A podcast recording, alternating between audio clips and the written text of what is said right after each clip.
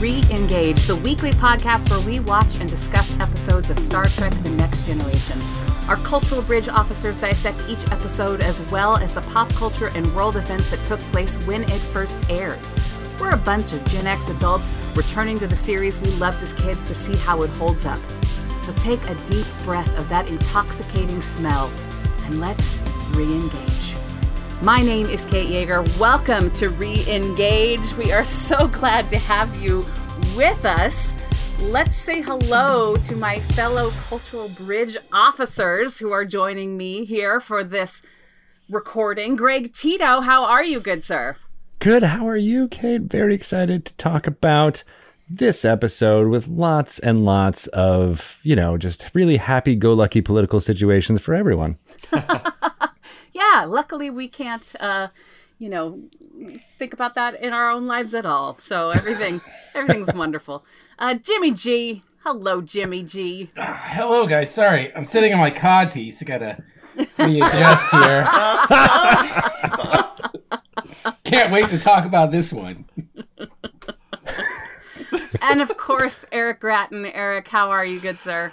I'm I'm feeling well. I, I feel like when Riker showed up on that planet, it was a little like Gulliver when they had him stand next to any of the uh, of the men who are uh, uh, who were born and raised there. And it, it felt like a couple of audition calls I've been on where my agents didn't quite get the memo. Yes, remember that, that was like the story I told when I got called in with all the beautiful men, and I'm just the little guy in the right, middle of the wall same thing. With these Adonises next to me. Maybe they were thinking of that episode. Yeah, they, they called you in for, what was his name, Trent? Yes, good Trent. old Trent. Trent. Oh, well, we are going to talk about Trent and his nipples uh, in... in great detail, as of course we're talking this week about the episode Angel One, which uh, aired on January twenty-fifth, nineteen eighty-eight. Our star date is four one six three six point nine. Our Nielsen rating was eleven point four, which is an increase from the week before. Uh, people heard about Data Lore and thought, I should check this out, and instead got Angel One. So that happened. Uh, in the rest of the world, Good Morning Vietnam was continuing to be number one, uh, while the weekend before, Braddock Missing in Action three, starring Chuck Norris, opened. Braddock. I remember that shit well. Wow. There's a little... name I've not heard for a long time. Little asshole Kansas kid, like twelve years old. You bet your ass I saw all the Rambo and Missing in Action ones when they were in the theaters. This is the Ugh. one where he has to go back to, uh, he finds out his family is still alive that he left behind in Vietnam and has to go back to, and ends up like, rescuing a bunch of children. Uh yes, well, it's very important that he rescue everyone from uh, their own people. And uh, just terrible terrible terrible optics from the beginning to the end. Uh thank you, Chuck Norris, for all of the misguided uh wonderful entertainment for decades. This is when although was it was like... fun to watch Bruce Lee kick your ass, like that was mm, awesome. One of the best. Yes. Oh wait, so he was the was he an antagonist in that? No, it was early days of Bruce Lee's career, and early. Chuck Norris oh, right, right, was right. Uh, someone they sent in to get his ass kicked. Now this makes sense. Among many others. Yeah. Kareem Abdul-Jabbar. Oh, that was fant- legendary, fantastic fight scene.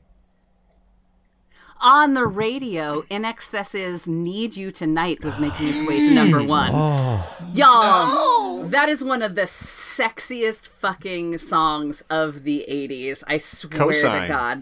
Mm-hmm. Thousand percent yes. Something very... about you, Ugh. girl, makes, makes me, me sweat. sweat. Oh, fuck. That's the first... That's the first album I bought on cassette tape. Oh! I used my own money. I brought it to summer camp with me that summer. This shit was real. I loved that goddamn band. Ugh. I had that cassette tape too. It was iconic. Every track on that is good, but every single man, track. Need you Agreed. tonight into mediate. Try not to hate. Love your mate. Don't suffocate on your, on own, your hate. own hate. Kate, Kate, it had my name in it. You better believe it, motherfucking had my name in it. That tape got worn out in Stuttgart, Germany, as we were coming back from the bars every Friday and Saturday in my best friend's Volkswagen Vanagon. Yes. Oh, strong. Uh, Ours was uh, uh, Buick Riviera, Matt's Buick Riviera. It was that and Red Hot Chili Peppers. There's Ooh. my friend's Volvo sedan, gone the way to C C D, is the first time I heard that uh, album, when it started with New Sensation. The dad was rocking out to it, and oh, he was like fuck introducing yeah, us to it, and I was like, man, need uh, what was it? New Sensation. Wanga wanga wanga wanga wanga wanga wanga wanga. Oh, bam, bam, so bam. good, so good. Okay, we are Gen X. Here we are for you. To entertain what, you. I, what else happened in January uh, of nineteen eighty-eight, Kate? On the New York Times bestseller list, we had The Bonfire of the Vanities by mm. Tom oh. Wolfe. Mister Wolfe. Yes, which I have to admit is one of those books that I always go, hmm, yes, Bonfire of the Vanities, blah, blah, blah, blah, blah, but have never read. Oh, no, I've never read that one. I love what Tom Hanks did with it.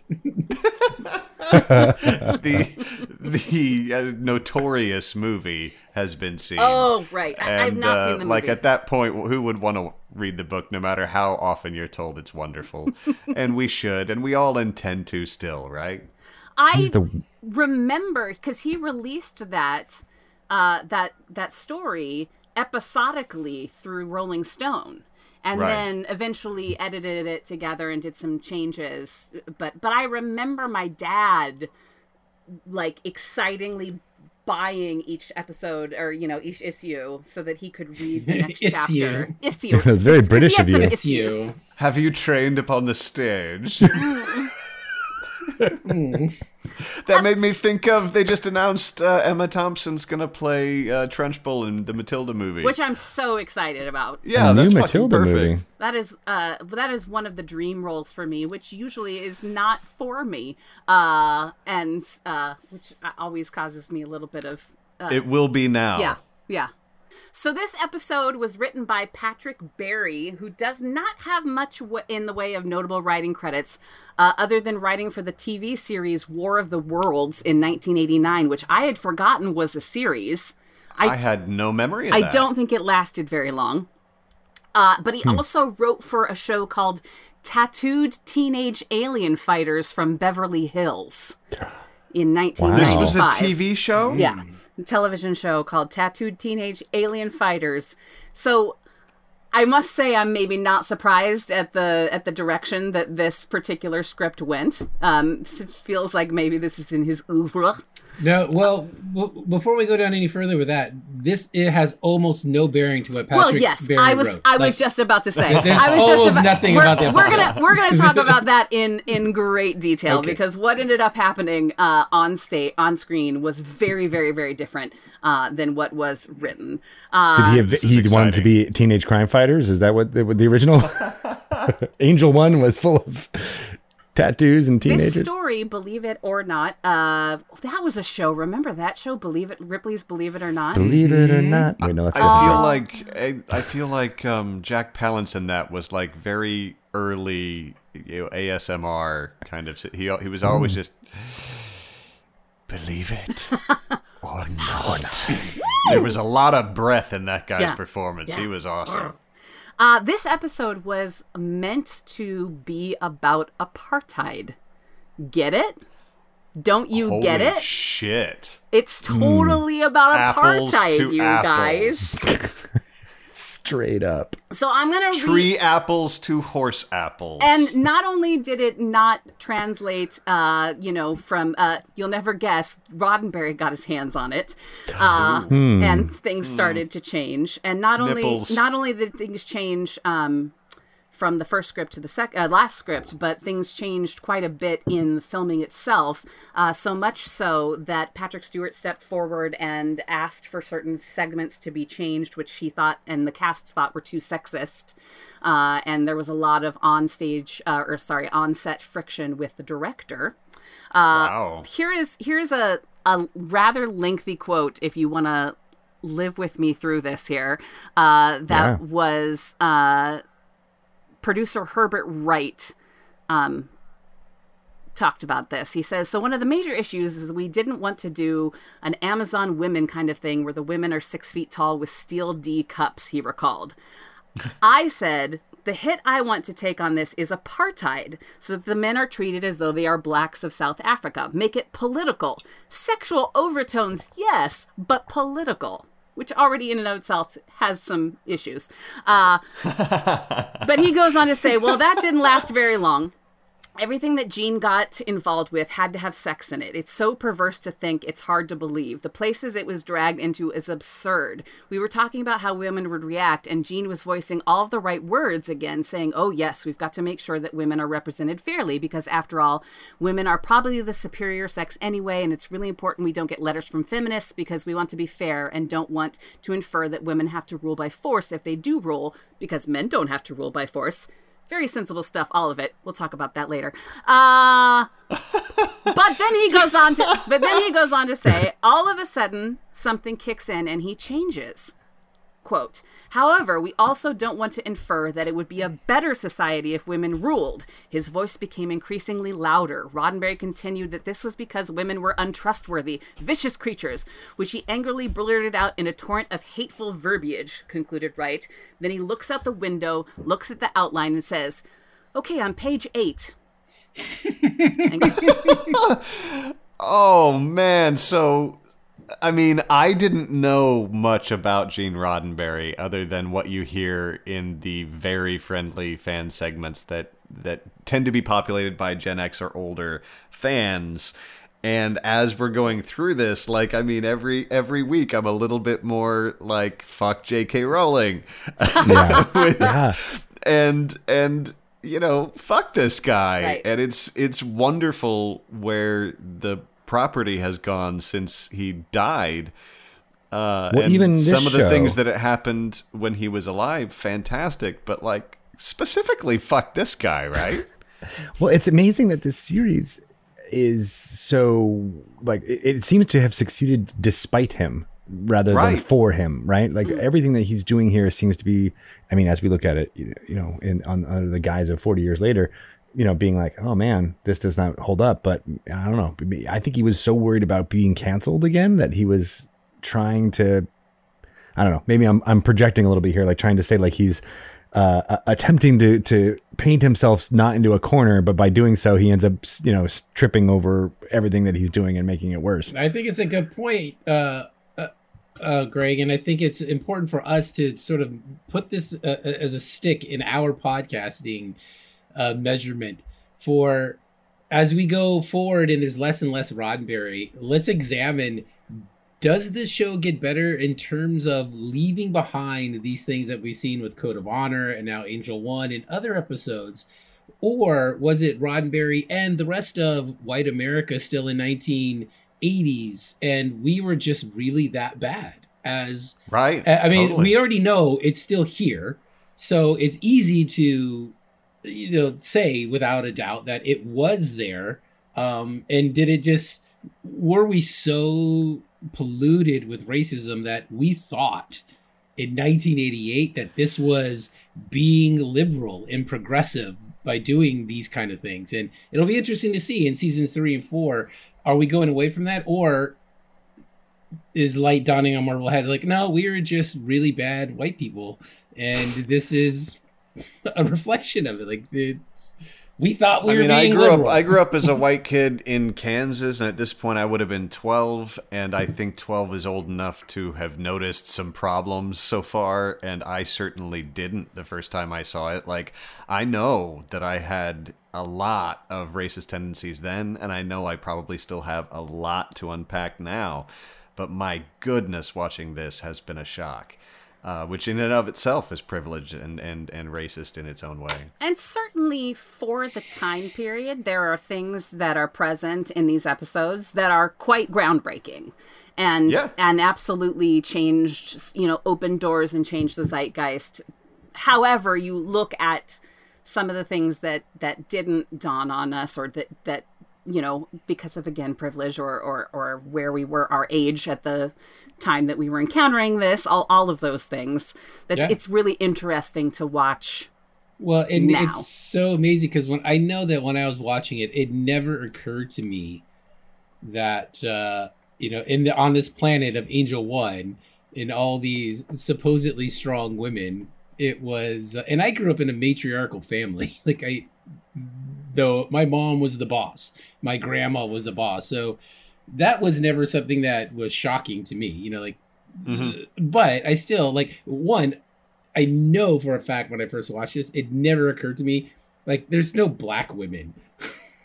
it, right. It's just, it's still, again, and then, like, when I was watching this, I noticed that, and I was like, what was Geordi and Worf, were they put there as, like, well, we got to have a black person. And, right. and like, so it, it doesn't even seem very progressive in that regard. It's like, because in every other circumstance, you just immediately central casting goes to.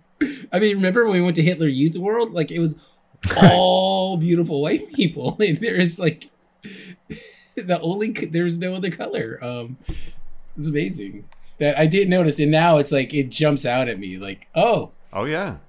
It's, uh, I mean, whitewashed world. Worth noting there are no black people in this particular panel right now. Yeah. True. It's true.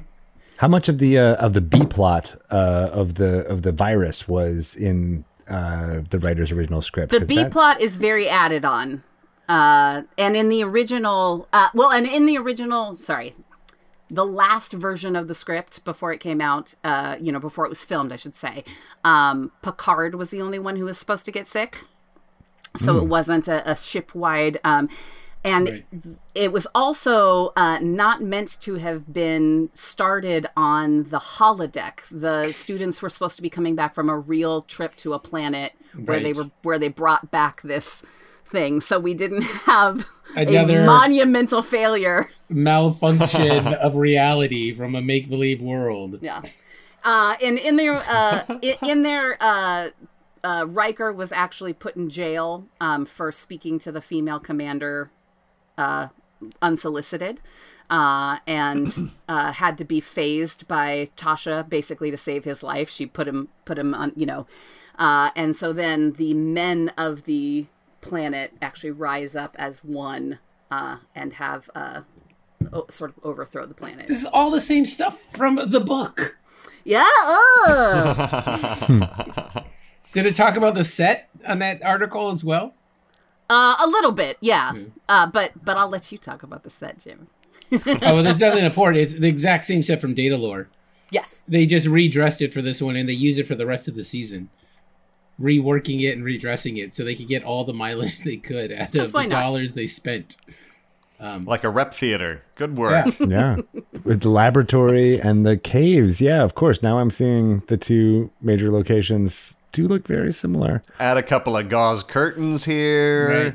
maybe a glowing ball. Some yeah. misdirection the with the uh, with, with Riker's chest. You'll never look at it. They're going to be too busy looking at the cod pieces in the nipples.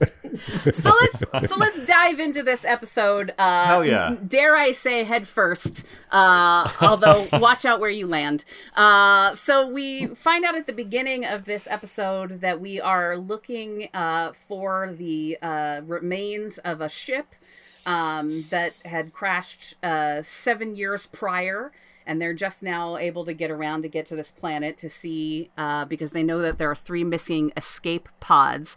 The last visit was by Starfleet sixty-two years ago, and then they find out it's a female-dominated society. So we get to hear from Troy first, which I love. And right away, they say the word female as opposed to woman like four times. Uh, at least Picard, when he does it, does it in the adjective uh, sense as opposed to the noun, as several of the others do. Uh, but yeah, th- I mean, I remember this episode pretty well, I feel like, but I did not remember these two plots intersecting. Mm. Yeah. We get, we get a really... Uh, early look at what is maybe my new favorite Wesley Crusher outfit, which is the silver ski jump with the, I believe, Jimmy, did you did you refer to it as a, a Olivia Newton-John? Yes. Let's get physical. Yes. Complete with the rope bandana. Yeah. Which, you know, when you're skiing, you wanna you, you need something to keep the sweat out of your eyes. Uh, and then and then of course a snowball hits Picard. Oh shit. And can we talk about the deadpan look that Worf gets while Snow stays on his face for the rest of the scene? Yes. And he just stares at Wesley. Oh, it's brilliant. And smells so something very Klingon-y. Yes, and then and then there's a strong smell, which is just bizarre and, and to me indicates how forced in this uh, part of the plot is, because it's such an awkward, forced moment that seems so out of nowhere. It's, what is that smell? At least in Ghostbusters, it was, listen, do you smell something? At least if you're going to do it, just do it. Uh, but then we go down to the planet.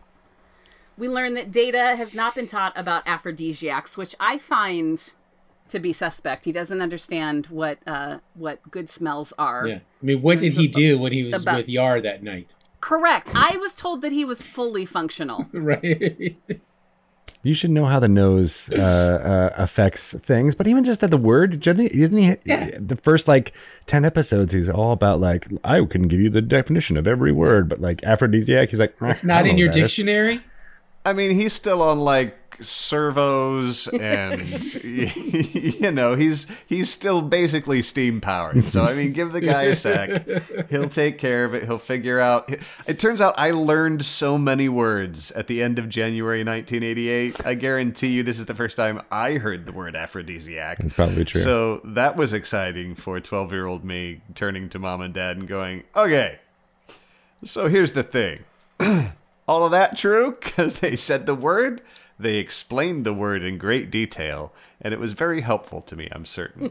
Right from, you know, night-blooming Klingon smells to pheromones and aphrodisiacs. I had a lot to uh, unpack. But during that time period, you saw a lot of uh, uh, gas station uh, selling Spanish Fly and all of these things that had aphrodisiac right there, and I remember asking as a kid, being like, "What are those?" And oh, man. Shut up, kid. Just yeah, you know, go what, away. What was with selling Spanish Fly out of and a, horny goat weed out of like, a fucking dispenser?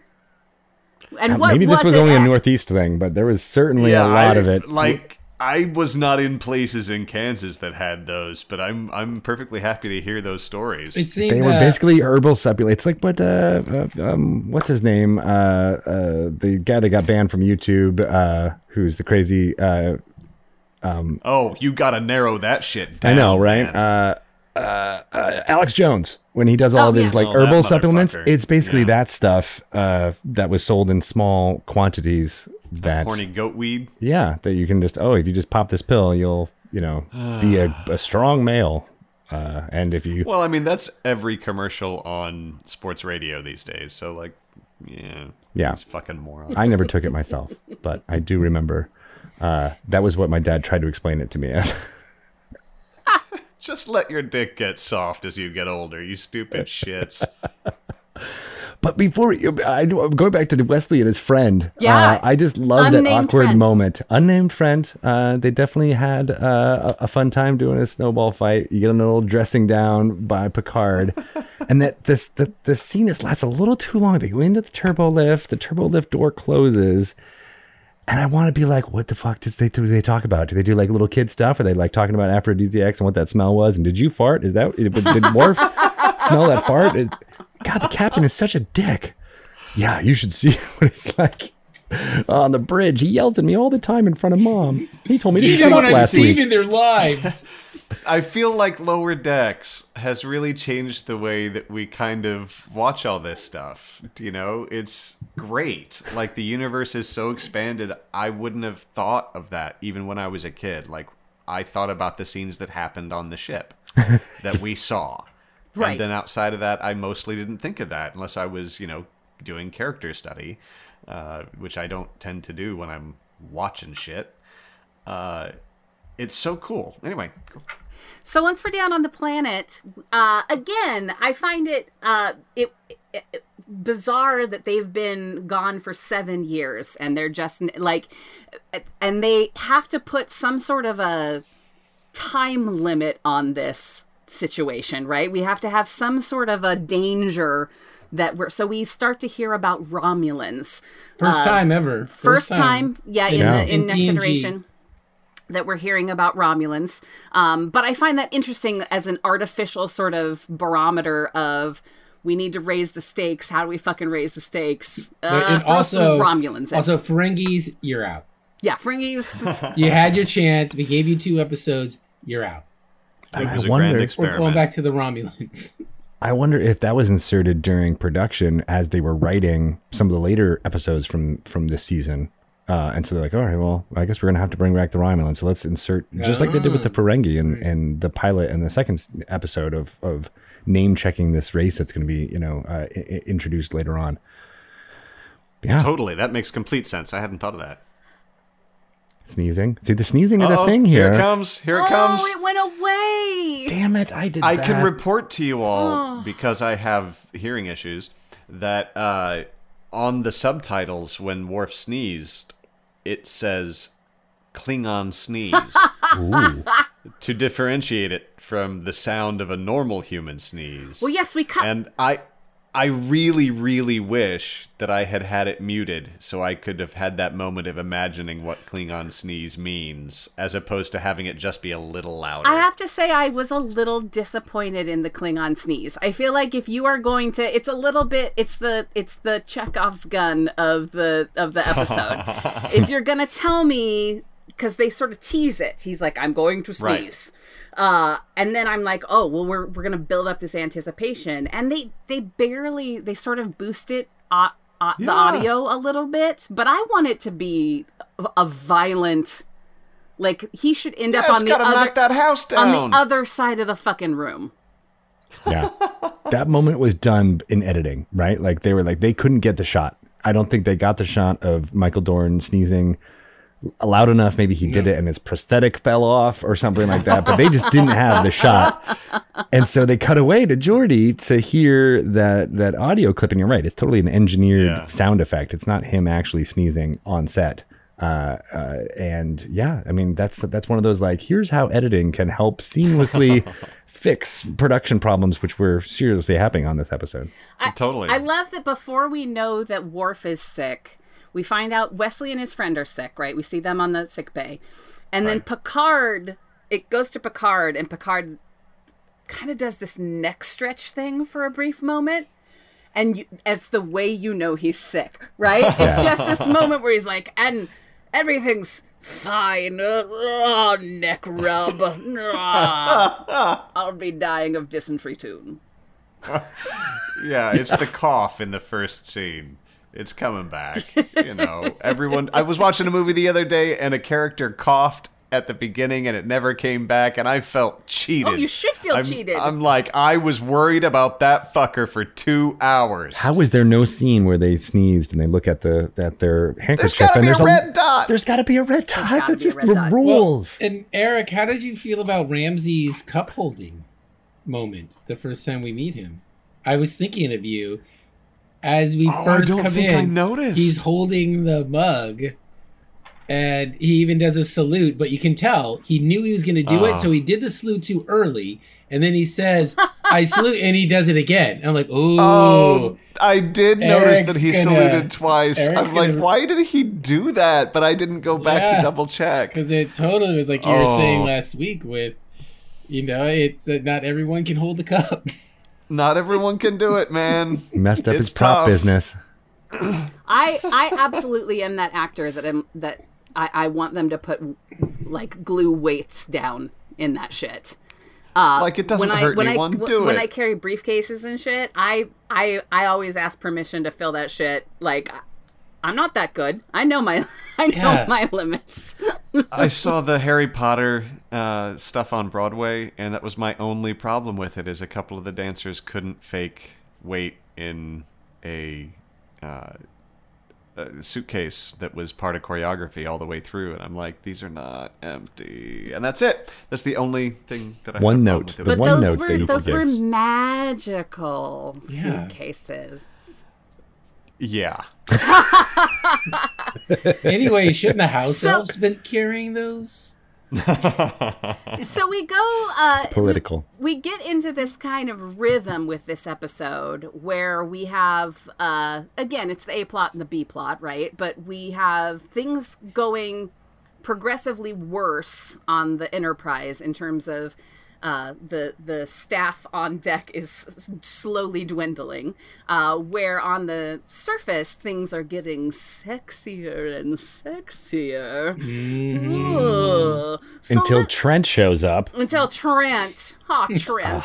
uh, here's my favorite thing about Trent, uh, the actor who plays Trent. Um, had many different uh, uh, credits that credited him as dancer. Um, sure. Uh, including credited as the dancer in The Man Who Wasn't There.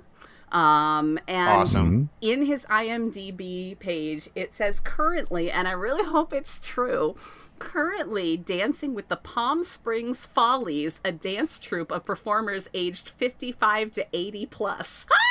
Ah, this awesome. Makes me very happy. I love Trent. Good for Trent. Yeah, Leonard Crowfoot. Yeah, good old Leonard. Ooh, Crowfoot. Well, good old Leonard.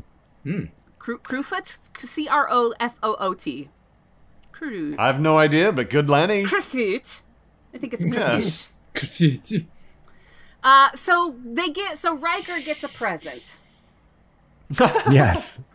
In the middle, you know, mid, mid, uh, mid yeah. kiss with we've, the we've elected one. Met, we've already met Trent, uh, and Trent, uh, is full of nipples and, yes. uh, and of course, cod pieces. Mm-hmm. Um, He's big. And, and, and it's interesting the way, uh, oh, the codpiece is big? Is that what you're... Yeah, he's small in stature, but big in other areas.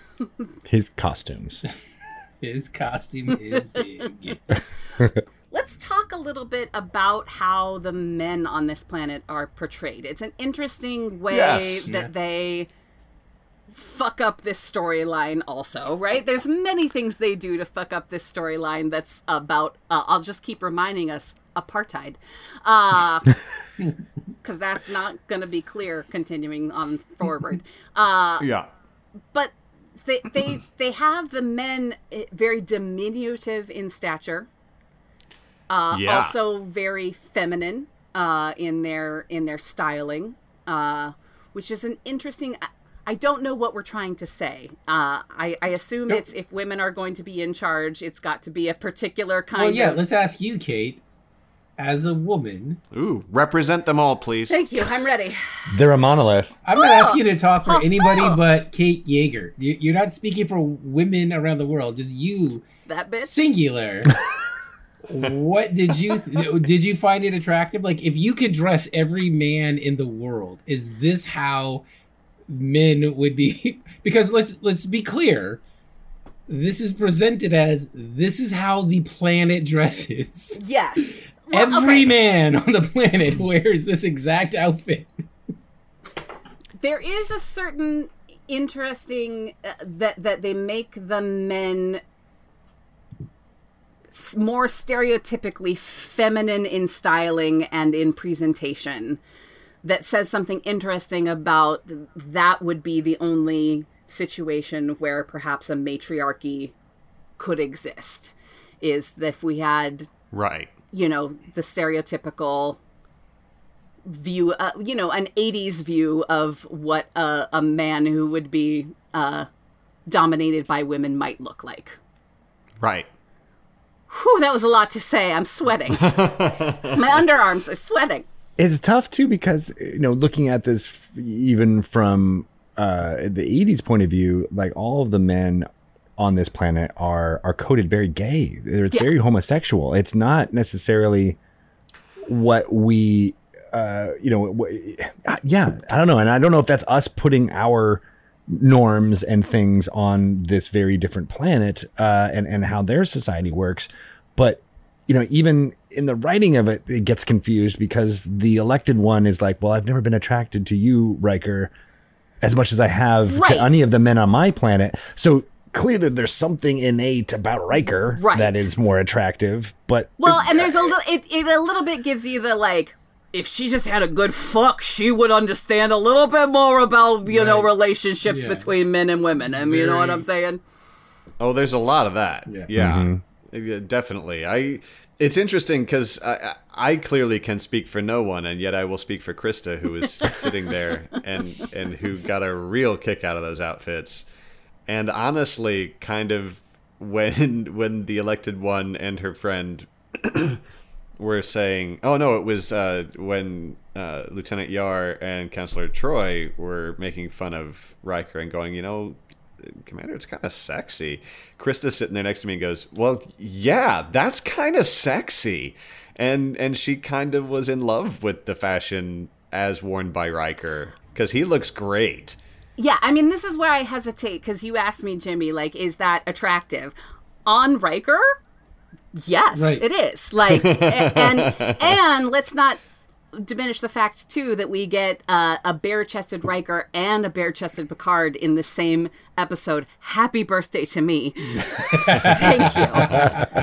Well, and I think, I mean, I don't know if what, what kind of music and stuff you guys grew up listening to, uh, or you all grew up listening to, but, uh, you know, clearly the glam stuff of the seventies played around with gender and, and stuff like this, and there's there's a lot of that influence here, and that and that comes. Trent even from, has the swoosh you know, of a of a, a young David Bowie, uh, Ziggy Stardust Bowie type thing. Stuff, definitely, yeah. And at this point, it was the super duper over hyper masculinized uh, look that was co-opted by uh, pop metal too. Well, so at this point, you had the Motley Crues and Poisons who were filling out their hair and glittering and eye makeuping and.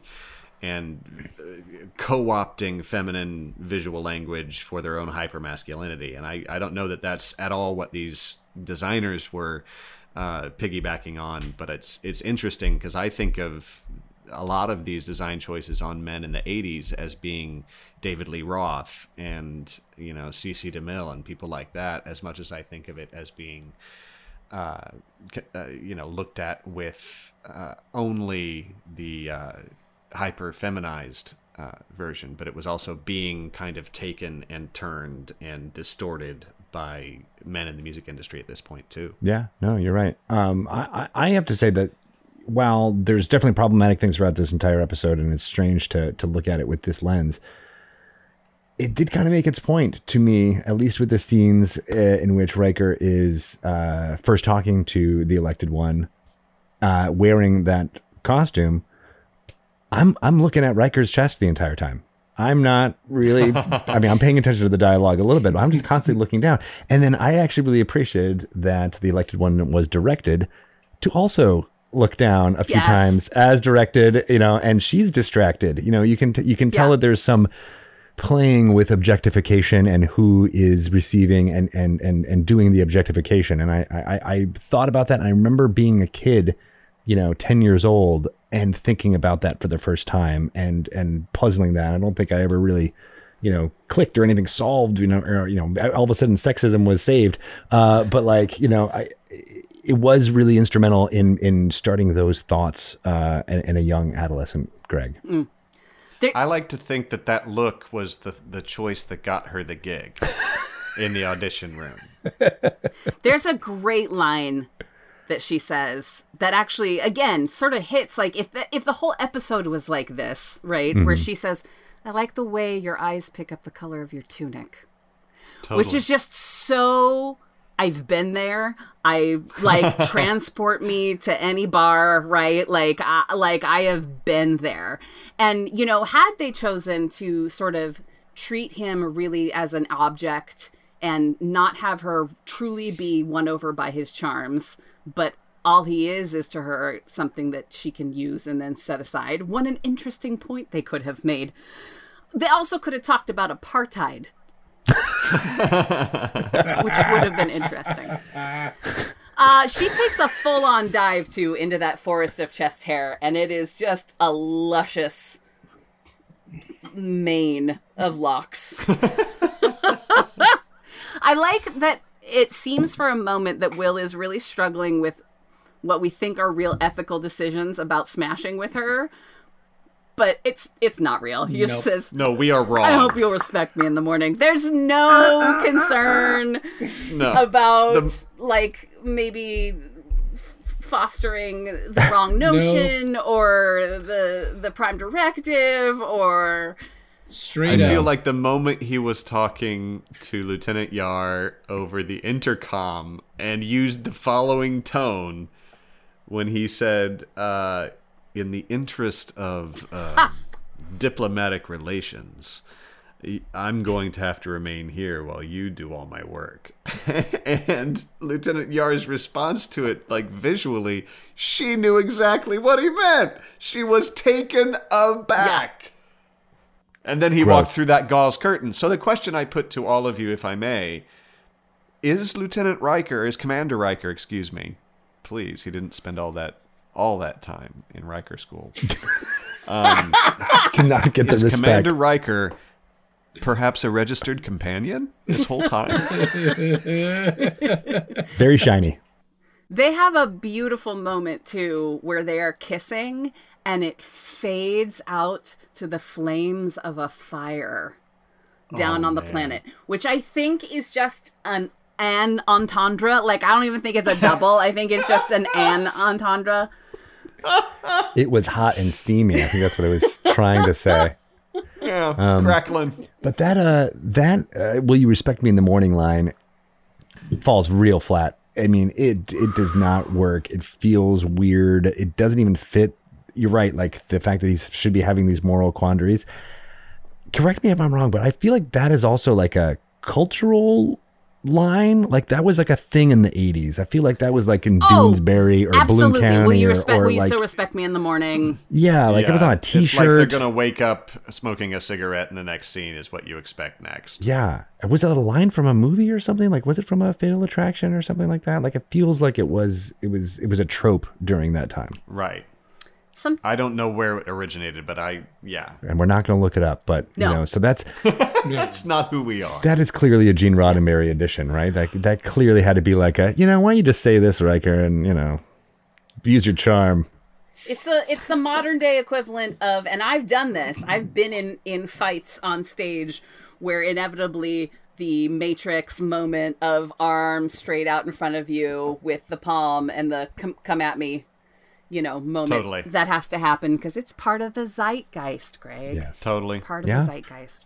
Well, let's talk about what's happening on the uh, on the Enterprise, because Geordi gets left gets in charge, gets command, and has a, looks good in that chair. a really beautiful moment with Worf.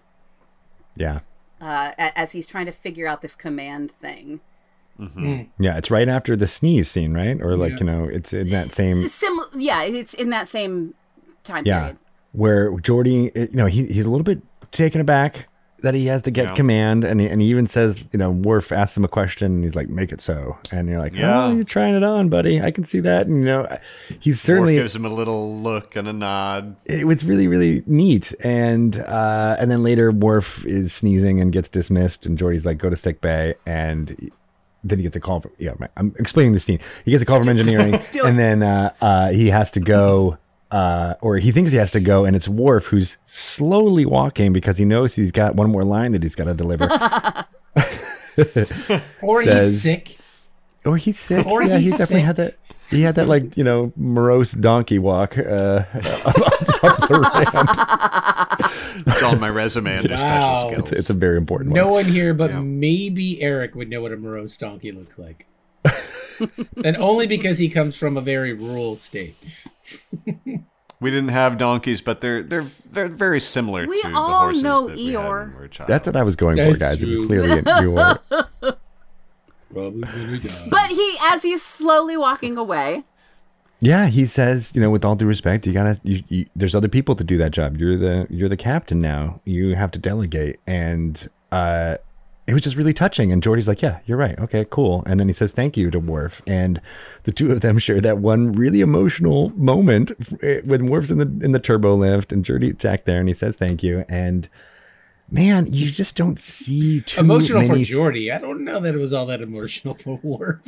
Well, I think Worf yeah. to a certain extent, maybe for Michael Dorn actually, and and sure. and LeVar Burton more so, because, you know, there's so many things about Star Trek. It was the first interracial kiss, and you know, and and, and we talked about. Uh, Uhura was a, a a great inspiration for Black women uh, being represented on the screen. Here in this one, when the first time I watched this uh, uh, here in twenty twenty, I was like, man, it is really nice to see two black characters uh, uh, basically just attaboy each other and be like, hey, you know, you could do this and it would be really awesome. And the other one being like, yeah, I am going to do that. And thanks, I needed that. And, totally. And it really hits in a very nice, happy, positive way. And that doesn't feel like all of the apartheid stuff that should be being talked about in this episode. You know what I mean? It feels very much uh, needed, you know, in nineteen eighty-eight as much as it was is needed now in, in, in twenty twenty-one.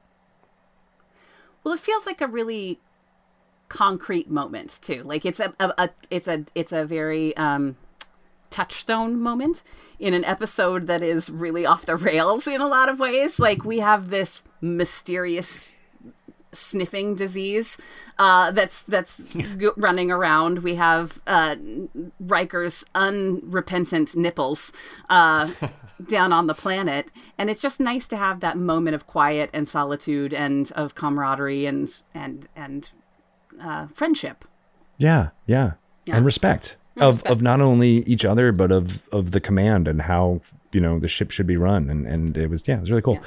But another thing that totally hits different, which you just mentioned, which was Doctor Crutcher being like, oh, that aha moment of like, wait, it goes through the air? Through the air? Right. And no it's shit. Like, did we all just duck and, under our tables yes, and cry? Yes. All of us here in COVID land are just like, dude, what are you talking about? As they're Seriously? Talking about quarantining people in their quarters, and they won't let the, the team beam back up because they're under quarantine. Ooh. Ooh. I, I go to this show for escapism. Well, thank you very much. Krista turned to me, and I know I talk about her a lot, listeners, but I'm marrying her, and I think she's swell. Uh, she turned to me, again, noticing that the show was on at one point, and said, it feels like there's a lot of plagues.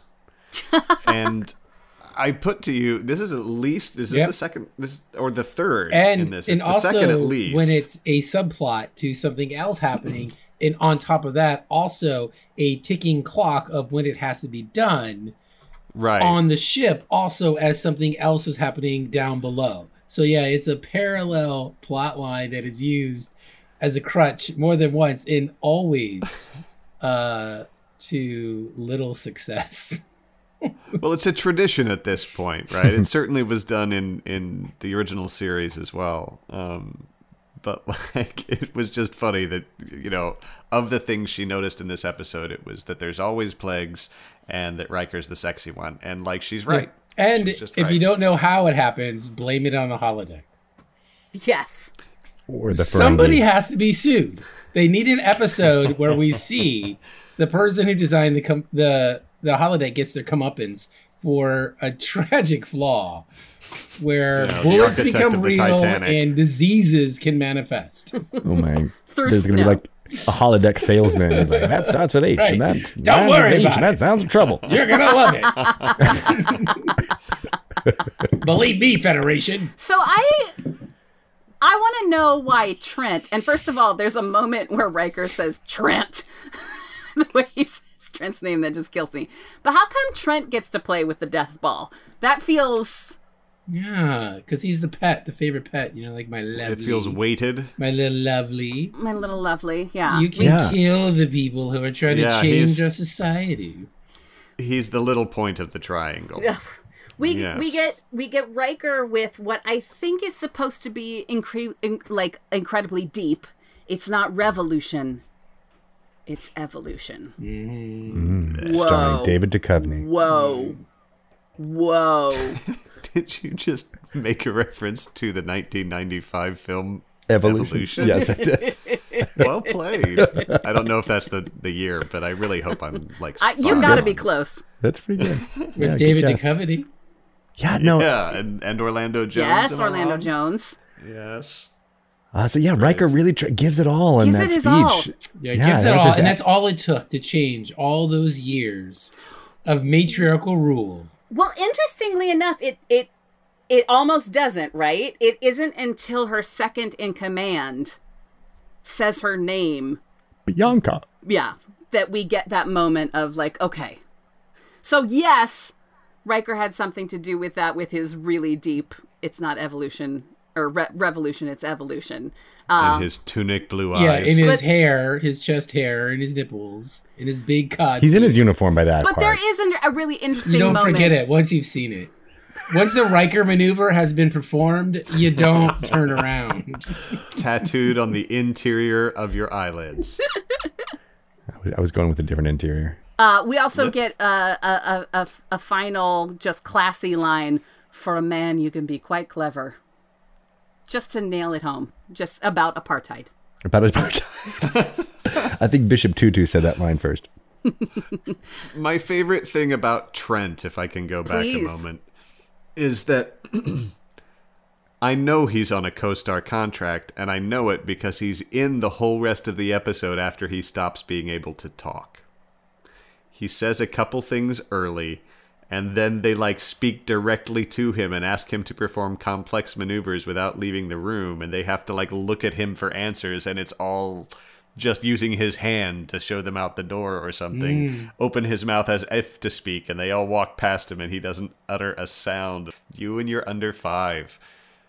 He could only have five lines? Is that because he would have gotten his, you know, but have a I don't know contract? What the contract was back in nineteen eighty-eight for primetime syndicated, but by the time I came around and, and did a couple of soap things, yeah, if you if they gave you more than five lines, they had to sincerely and significantly up your pay. Ah. My uh, I had a professor in college. He was an English professor who uh, was in uh, the movie White Men Can't Jump uh, as the professor from Spokane, Washington, in the Jeopardy scene. Um, Amazing. He had taught uh, the director of that movie, uh, but he taught a film class uh, every January term that I took, which was fucking fantastic.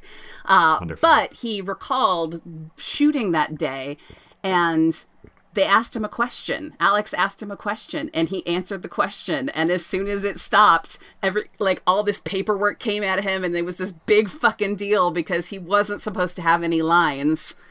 And through the course oh, of, awesome. you know, doing it, he just answered the question that was given to him. Uh, yeah. But yeah, that's a that's a that's a nice catch on that. I love that. Poor Trent. So he gets, to, you know, and, and he also gets that terrible, you may go from the, the elected one. Like, come on, there was a yeah. sock on the door. I know at one point I wrote, Trent saw them kissing. And that's what I mean. Like, he is, Riker is blatantly uncaring about any sort of ethical dilemma that might be around there. It's not even that he's hiding that he's going to do this. He just doesn't care who knows. Which, I guess there's some sort of ethical victory there. Like, I don't know. No, it all falls apart. It really does. You can't sleep with, with heads of state willy nilly. So I'm going back a little bit to what you said, Kate, about the like that Roddenberry wanted to add, you know, say, make this planet not perfect, right? And like he was trying to. So Trent actually gets like it's probably the most evil looking lo- like actions in this, because he's he's does not like Riker. Number one, like he he acts the hell out of being jealous, uh, even though he can't talk talk about it. He's certainly jealous. Uh, it doesn't like that Those whole situation, and he clearly wants to execute the the uh, what, what, whatever the guy's name is, Ramsey. That's Ramsey. Uh, like he's he's down. He's like, all right, sure, we'll do it. Um, yeah, you know. Twice. And I wonder, like, that's just a, also like a really weird, poor choice. Like, and doesn't show any of the um the political ramifications, like that men are are, are on the verge of trying to rise up, um, you know, on this planet. Oh, yeah, that story, that plot point is just completely lost to the ages. Right. Or or maybe now I'm thinking about this, maybe Trent is like the the the, the hyper militant, uh, you know, no, this the, the social order must be kept the way it is. We deserve to be in this situation, mm. you know, and it, it you know, it's fighting for the status quo, which, you know, obviously we're seeing a lot uh, in, in, in the world right now. So maybe that's. That was how it was thought about uh, while directing him to be quite angry and wanting to kill and murder as much as he can. By the way, the guy who played Ramsey, Sam Hennings, has worked pretty much every single year of every decade since the mid nineteen eighties. Like he is a he him. is a working actor, uh, including uh, Murder, She Wrote, Doll mm, yeah. Dollhouse, which I was really excited fuck about, yeah. and a T V movie called Escape from Polygamy. Oh, oh holy yeah, shit. Which I would very much like to see. Like a Mormon? Yeah. Like Escape I from think the... so. It's very exciting. I can't Mormons believe... were very hot in those late nineties into the two thousands. It's true. I can't believe we haven't talked at all. I- I'm Ooh. really hugely disappointed in the three of you. Oh, no. I'm sorry, Jimmy. We no mention at all has been made that Trent was obviously wearing see-through pants and not any underwear. Like, every time he walks out of the room, I'm like, I can see your ass. You are totally freeballing it. I in must this confess episode. I did not see that. Oh, yeah. Wait, wait, wait, Jimmy, Jimmy, Jimmy. What do you think the balls in freeball means when you say I could see your ass and you were freeballing it? No underwear. Freeballing. Right, but did you see his balls? Like, he maybe he's got a dance bell. The cod piece. Well, maybe. Right? Yeah, that's true. Y- yes. Thank you. Come Thank on, Thank you for Jimmy. splitting hairs. Oh, maybe it's, maybe can it's we just not, a thong. You left me a big opening. Can we not split hairs or have big openings right now? And it was probably just a thong, Jimmy, really. It may have been. I still saw the I'm ass sorry, cheeks. And they were nice. That's always what my husband and I do when they, whenever it says brief nudity, we try to guess which uh, male actor's butt we're going to watch. Because that's almost always, brief. always what brief, brief nudity means, is you're going to see uh, a man's ass cheeks. We had that conversation during Bridgerton, and then boy, were we surprised. Oh, I haven't watched it yet. I can't wait. I'm so excited. We loved it. It is what it is. We had a great time. I'm going to get so horny for the Regency. Yes. Yeah, yes, you are. That's true. It is a very horny series, which is a plus. I was going to say the actress who played uh, the elected one, I feel yes. like she was in tons as well. Uh, she, yes, uh, she was, um, well, okay, she was in a lot of interesting one-off things. Um, Great. But to me, the most exciting thing, and then I recognized her, was she was in Amazon Women on the Moon, which was one of my favorite movies. Oh, do you hell remember? Yeah. I've got to go back and watch. I don't remember I, her in it. I am going to guarantee but... you that that movie does not hold up now. I'm going to just say, like, right care. now that no, no, no. uh, like, it's going to be a problematic movie. Uh, oh, I got uh, you. But yes, she was in uh, the woman who played the second in command, Ariel. She was mm-hmm. Bonnie Barstow in Knight Rider mm. for many of the seasons. Oh, sure. I, I didn't recognize uh, the elected one, but can I talk about an acting choice she made Please. that I really love at the beginning?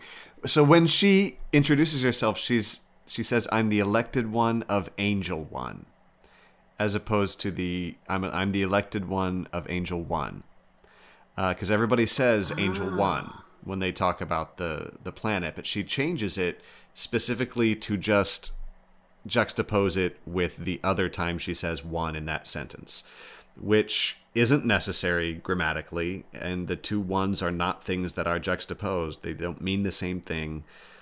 But what I think it does to like be stupidly over analytic on it, what it does is it suggests that the character thinks quickly on her feet and and understands the meaning of what she says when she chose to make that off the cuff Uh, emphasis comparison. And I don't think I would have thought of doing it, but I but I think the choice is really interesting. Yeah. Anyway. Nice. Thanks, Eric. That's Acting Corner with Eric Gratton. Yay. She was also in Condor, which I, I for some reason yes. have a memory oh, of. Wow. It was a T V movie. Uh, and that might be where I recognize her the most from, because it was that was in nineteen eighty-six, and that was something that totally could have been on uh, on the television in my house. But she was also in a bunch of guest starred stuff, one time, uh, including L A Law. Uh, but she was on a oh, show called Nero show. Wolfe uh, with John DeLancey. Oh wow! John DeLancey was on the same episode that That's she was the on. Timothy Hutton, right? I think so. Yeah, that was an interesting show for a while. She also had uh, later in her career uh, a, a night, uh, a night, just one night. uh, she filmed for Warehouse thirteen, which is one of the Yeager household's oh. uh, hidden ge- uh, gem of a television show. I did really I like that, that show. show. That's worth a rewatch now. Yeah, she was one of the regents. Shout out to Karen Montgomery. Shout it a- out! From the rooftops. Uh, she became a producer too, it says. So, you know, nice. She stayed she stayed in the biz, even though she stopped acting around the mid nineties there. He's smarter than the rest of us. They gave her a couple of moments in this too that were super challenging as an actor. She had a couple of death crosses, which are just like, here's a three-line monologue. You are being active and directing these to a person, but we want you to walk away from that person, look away from them for a second, then look towards them again, and walk towards them at the end of your line. Ah, the, and it doesn't make sense ever. But that's the, the soap opera cross.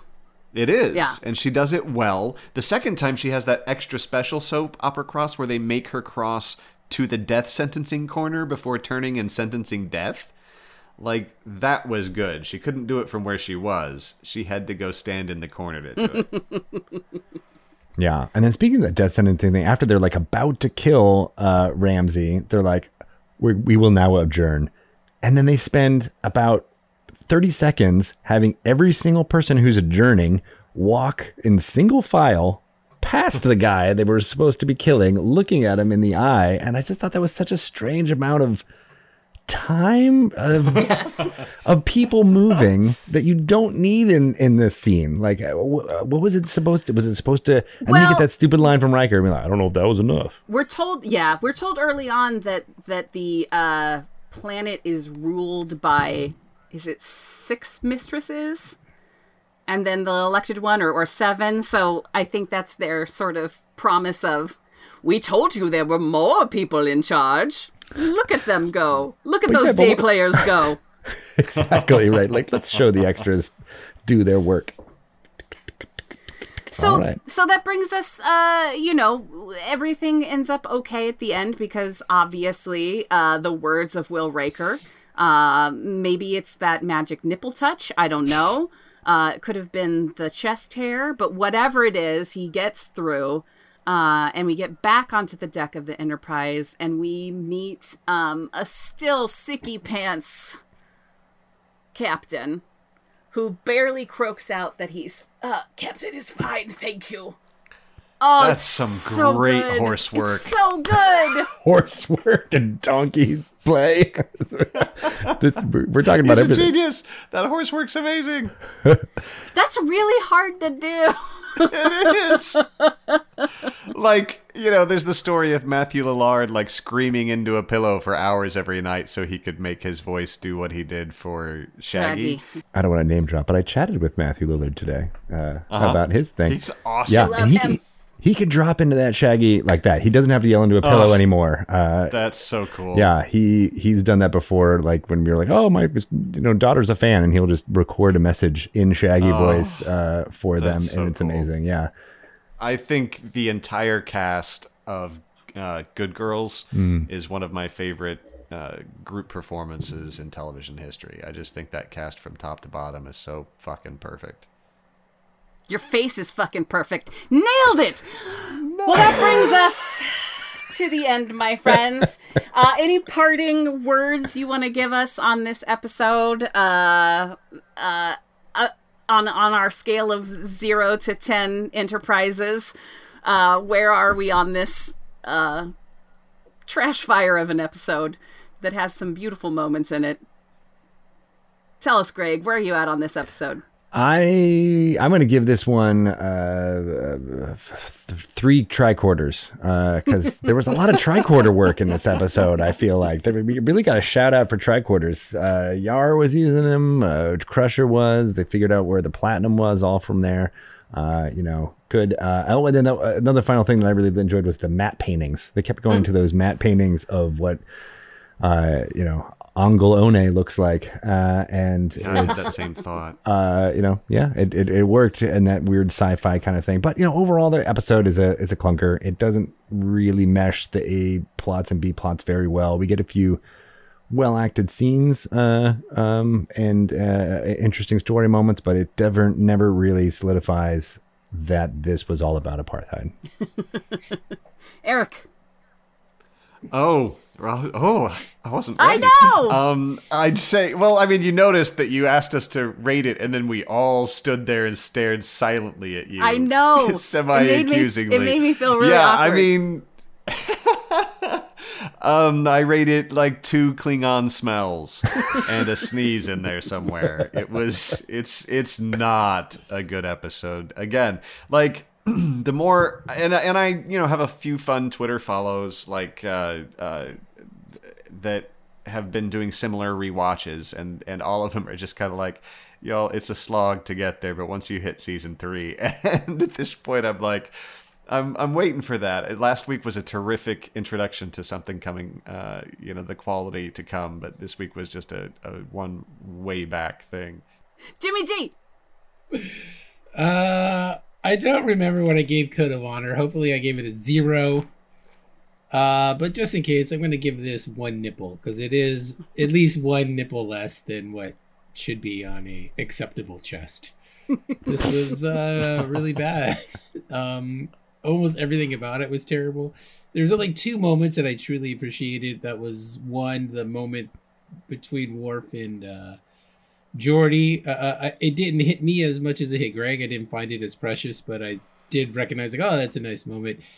I also thought there was a really nice moment with Riker uh, when he's about to put on the codpiece. And he says, you know, in defense of himself, he says that he's put on something else. And then he puts it, in, the second line is, and it wore feathers. And I don't think Jonathan Frakes was trying to be funny as Jonathan Frakes. I think...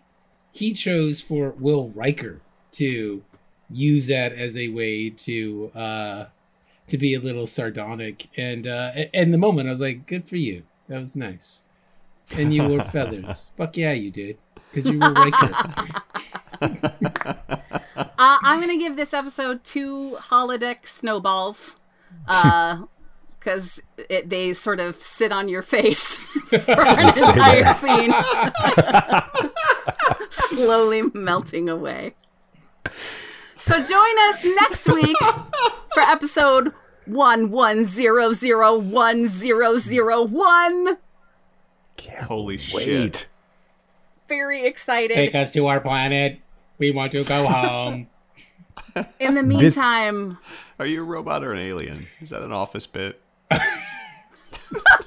It's an inspiration for uh for the aliens in uh the next in episode. The next yes, episode. next episode. Uh, you guys, I gotta go. My pants are wet. It's too much Riker scenes. Thanks for being with us on the bridge for this episode of Re-Engage. Next week, we are continuing on our mission with the next episode of Star Trek: The Next Generation. Follow Re-Engage on Instagram and Twitter at Re-Engage T N G to get updates on episode drops and all kinds of fun Star Trek shenanigans. Follow Kate Yeager at Yeagerlicious on Twitter and Insta. Eric Gratton is at Eric Falls Down on Twitter and Insta. Jimmy G is, of course, at The Jimmy G on Insta. Greg Tito is at Greg Tito on Twitter and Greg underscore Tito at Instagram. Re-Engage is edited and mixed by Krista Curry. Logo artwork by Mojo Jojo underscore ninety-seven on Twitter or mojo ninety-seven dot com. Theme music is by Ryan Marth. Thanks for listening. Stand by for the saucer section to re-engage.